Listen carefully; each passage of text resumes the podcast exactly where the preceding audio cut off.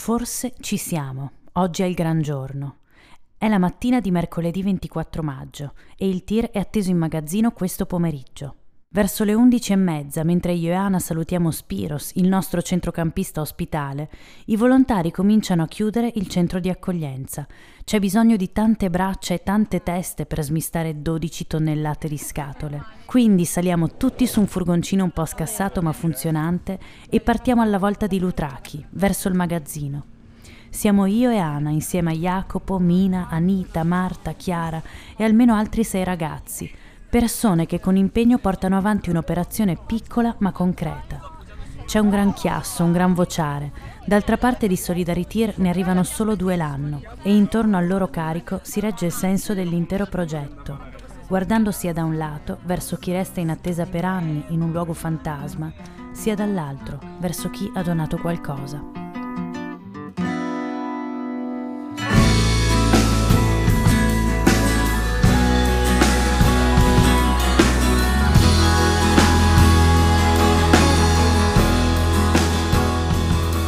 Questo è Il TIR e io sono Giovanna Girardi.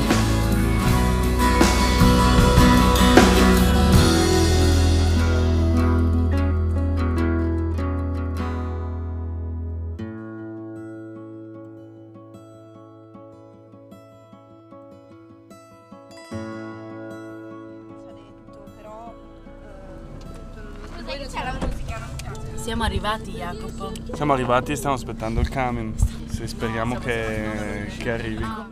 Arriviamo al magazzino, quello che una volta era un pollaio. È in uno spazio aperto dominato dal verde, o meglio dal giallo perché l'erba è molto secca. La giornata per ora è assolata. mais, ceci, eccetera, eccetera. I secchi, anche quelli sono da dividere in base a... Jacopo e Mina riepilogano ai ragazzi come funziona lo smistamento dei prodotti anche qui a Corinto l'inventariazione e la disposizione seguono regole ben precise, in modo che il reperimento dei prodotti, quando necessari, sia veloce. Mi faccio fare un corso semplificato. Il pavimento è lottizzato in file alfanumeriche, quindi come una battaglia navale. Io ho le lettere dalla A alla F e i numeri dall'1 al 10 e ogni incrocio tipo A1 corrisponde allo stesso prodotto. Ogni fila corrisponde mm, alle categorie di prodotti che importiamo con il camion, quindi cibo secco, cibo umido, igiene secco, igiene umido, cose per bambini, attrezzatura, equipaggiamento, quindi quando il magazzino è pieno c'è tantissima roba, dobbiamo tenere sotto controllo le scadenze e anche quando devo andare a a prenderla o a dire a qualcuno dove andare a prenderla, deve sapere esattamente dove trovarla e in che posizione. Intanto i ragazzi preparano le cassette in cui metteranno i vari prodotti, suddivisi per categoria, perché sia tutto pronto quando arriva il Solidarity. Allora io ti lo alzo con questo.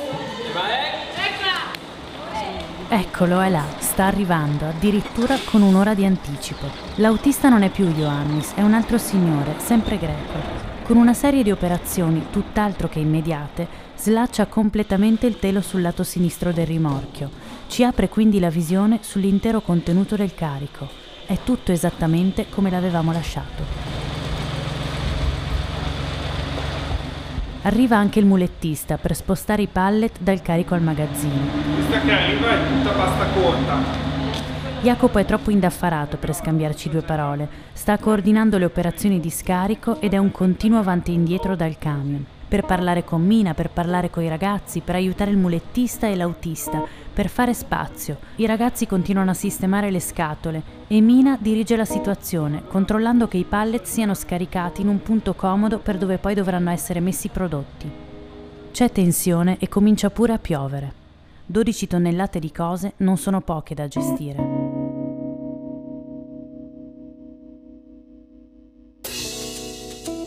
Alla fine va tutto per il meglio. I 28 pallet sono tutti integri dentro al magazzino e occupano uno spazio non indifferente. Lo scarico del tir si è concluso e per me e Ana, che l'abbiamo visto arrivare sano e salvo a destinazione insieme al suo contenuto, è ora di andare. Dobbiamo prendere il treno da Corinto ad Atene e poi il volo che ci riporterà in Italia. Lasciamo i ragazzi così, attorniati da montagne di scatole da smistare, 12 tonnellate di prodotti da riordinare che andranno a riempire gli scaffali del free shop. fino ad arrivare poi nelle mani dei richiedenti asilo del campo di Corinto. 12 tonnellate di cibo e altri prodotti di base che probabilmente non sono nulla rispetto alle necessità mensili di centinaia e centinaia di persone. Probabilmente, come dicono i volontari di One Bridge to Domeni, sono solo una goccia nel mare, ma il mare è fatto di gocce. Sono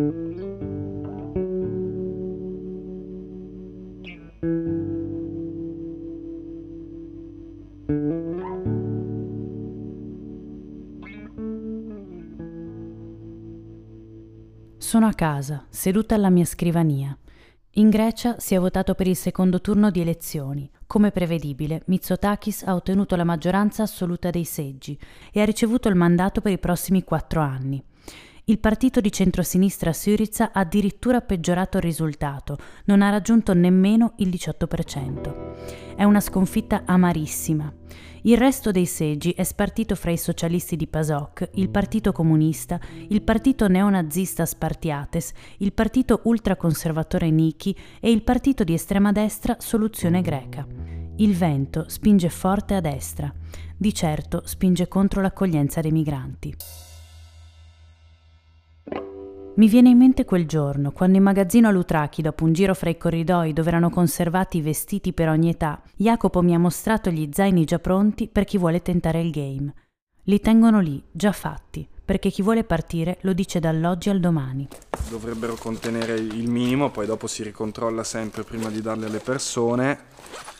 Però qui ne sto aprendo uno a caso e vediamo che ci sono ah, dei calzini. Ci sono già Dentro c'è già il necessario, ci sono sempre dei calzini, tanti calzini, perché ovviamente ci si muove a piedi, delle salviette umide, una borraccia e una torcia, un frontale in questo caso, della corda,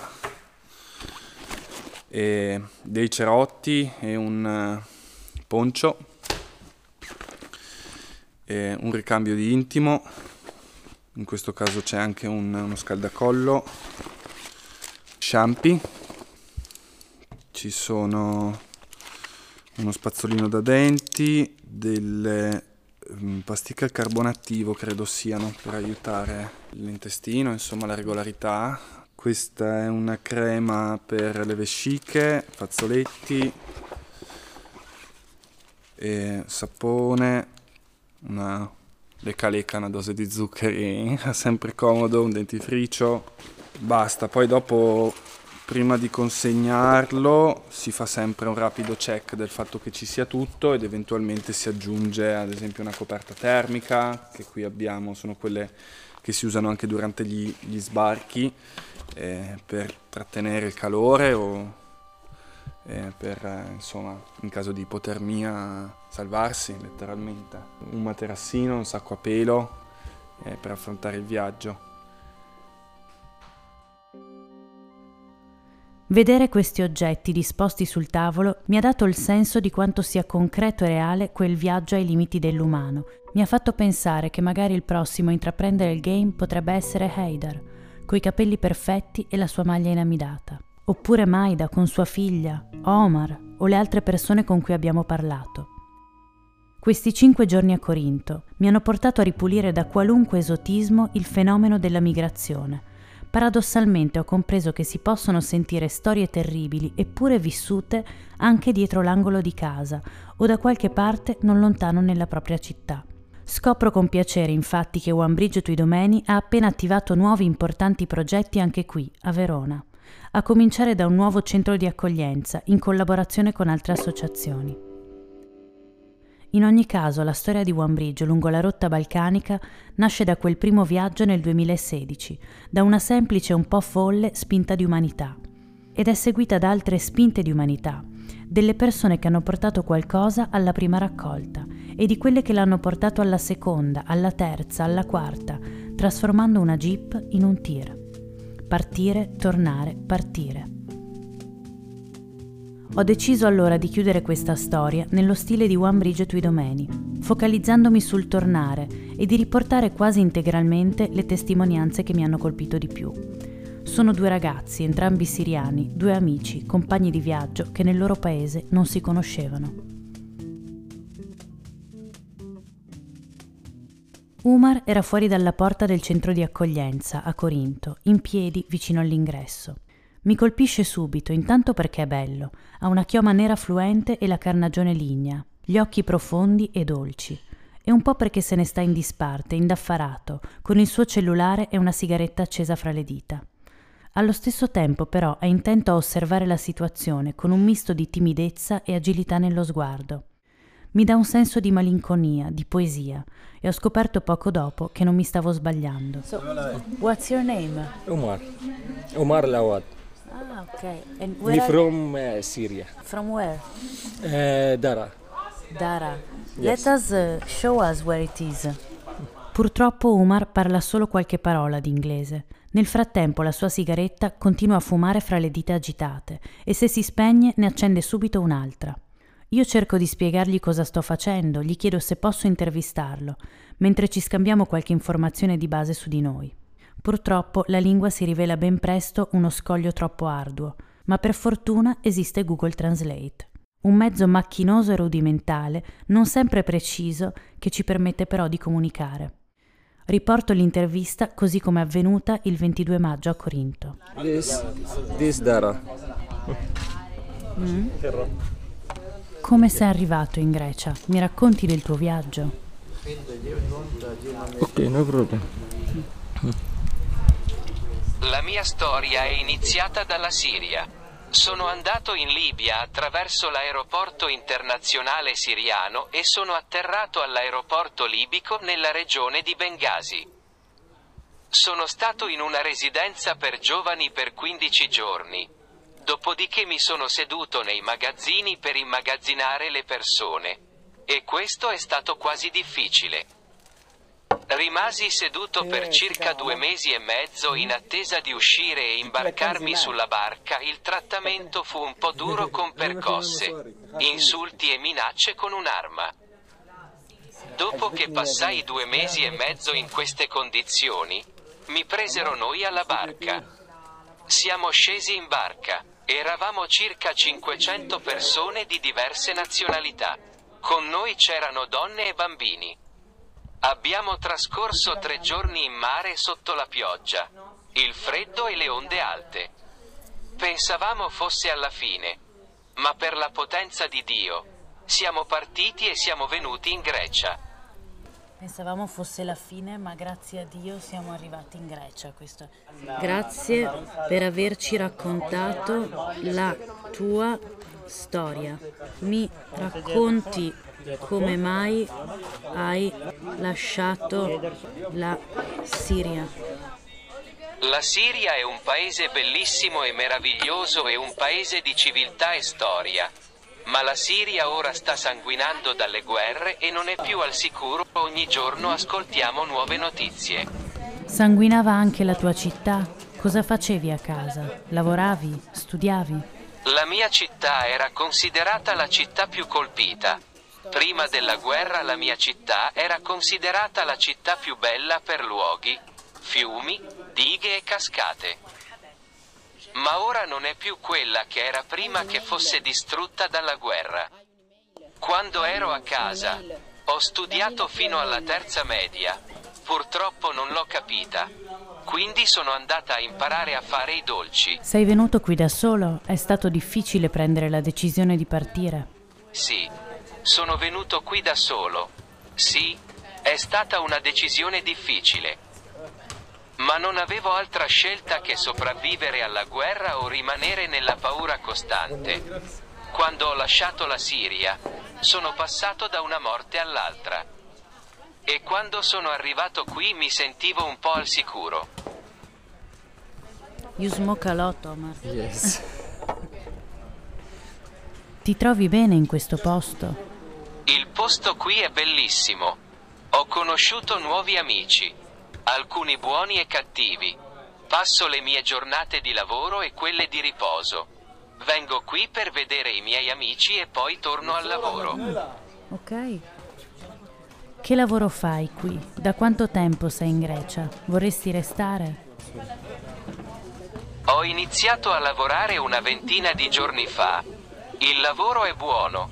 Lavoro nella mia professione di dolci La Grecia è un paese bellissimo, ma quando ho lasciato la Siria. La mia ambizione era quella di raggiungere la Germania e lavorerò fino a raggiungere la mia ambizione. Perché i tre cellulari diversi? Ogni dispositivo porta al suo interno una memoria. Quindi ne ho uno dalla Siria, l'altro dalla Libia e il terzo dalla Grecia. Per una strana coincidenza, il cellulare della Siria ha la schermata in frantumi. Ho anche il tempo di soffermarmi su certi dettagli. Noto che su un braccio ha una cicatrice di sigaretta e sull'altro ne ha diverse, di tagli, che devono essere stati profondi. A un certo punto arriva un suo amico, di nome Mario, e sta per tutto il tempo seduto lì vicino. Vuole essere fotografato e intervistato anche lui. Allora ringrazio Umar, gli faccio una battuta su quanto fuma, lui ride e poi mi risponde serio che deve essere per via dello stress psicologico. Si alza e fa sedere Mario. Noto che anche Mario ha le sue cicatrici, una piuttosto visibile a forma di L sulla testa e altre sulle braccia. What's your name? Mario Azra. Mario. Mario Azra. And uh, where are you from? Siria. Ah. E qual è la tua città? وما هي مدينتك؟ حما السقيلبية. come mai hai lasciato la tua città e hai deciso di venire qua in Grecia? Sono stato perseguitato in Siria perché la mia religione è cristiana. Sono venuto in Grecia perché vivo qui in sicurezza, in relazione alla mia religione e amo moltissimo la mia casa. Sono arrivato dalla Turchia alla Grecia, ho attraversato la foresta, poi via mare fino a raggiungere l'isola di Kos e da Kos a Corinto Circa sei mesi di tentativi e poi sono arrivato in Grecia. Sono stato picchiato prima del confine turco. هم جايين يا امي مشان آه، Da quanto tempo sei qui a هم جايين مثل ما Corinto? تقولي بدهم يعملوا بحث عن هم جايين يعملوا Circa بحث sei mesi. بوتات Tu e Omar siete buoni amici? أنت وعمر صديقان حميمان ايه بنحبس. يس Tell me.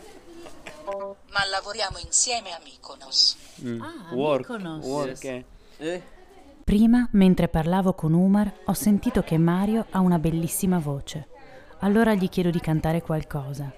Ho dovuto insistere un po'. بقول له سمعت انه صوتك قل حلو. مثل الطفل عليك بغار شو بعمل هايدا طبعي جوا ضلوعي بتشعل نار وعشوية بينزل دمعي لك زيدي زيدي بدالي Il problema nel raccogliere le testimonianze dei migranti è che spesso sono senza alcun documento. Quello che gli resta sono solo parole, solo una storia. Il confine della verità resta aereo, talvolta aggrappato a qualche frammento di video, di testo, altre volte arginato nell'alveo della pura fiducia umana. Inoltre, non di rado, gli stessi trafficanti insegnano ai migranti una storia falsa, da imparare a memoria e ripetere in continuazione. Quella gli darà più chance di ottenere l'asilo. Poi però, se si guarda la cartina del Medio Oriente, abbiamo molti dati, molti fatti documentati.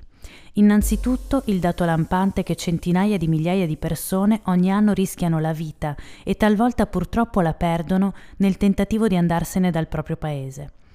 Poi sappiamo che in Siria c'è una sanguinosissima guerra civile dal 2011. Sappiamo che nel 2021 i talebani hanno ripreso il potere in Afghanistan, con conseguenze estreme sulla vita delle persone, in primo luogo le donne. Sappiamo che in Iran da settembre 2022 una serie di manifestazioni hanno infuocato il paese, con conseguenti arresti e condanne a morte. D'altra parte l'Iran è al secondo posto dopo la Cina per il numero di condanne a morte. Sappiamo che l'Iraq è stato dilaniato da una lunga guerra con gli Stati Uniti e colpito in seguito dall'avanzata di Daesh, lo Stato islamico. Sappiamo che la Palestina è uno Stato agroviera e vive da 70 anni in conflitto con Israele. Sappiamo che il Libano è il primo paese per numero di rifugiati in proporzione alla popolazione e che la Turchia è il paese con il numero assoluto più alto di rifugiati, 3,6 milioni. Tanti fatti, tanti dati, tante realtà, dove posso immaginare Haidar, Omar, Maida, Joana, Salomè, Yusuf, Mario e Umar. Umar, che in arabo significa fiorente, prosperoso, pieno di vita. لي عليك بغار شو بعمل هايدا طبعي جوا ضلوعي بتشعل نار وعشوية بينزل دمعي لك زيدي زيدي بدلالك وعلي شوفي Il Tir è una produzione One Bridge to Idomeni e Salmon Magazine, scritto e post-prodotto da Giovanna Girardi. Le musiche sono di Carlotta Favretto. Il Tir è accompagnato da un progetto fotografico di Ana Blagojevic.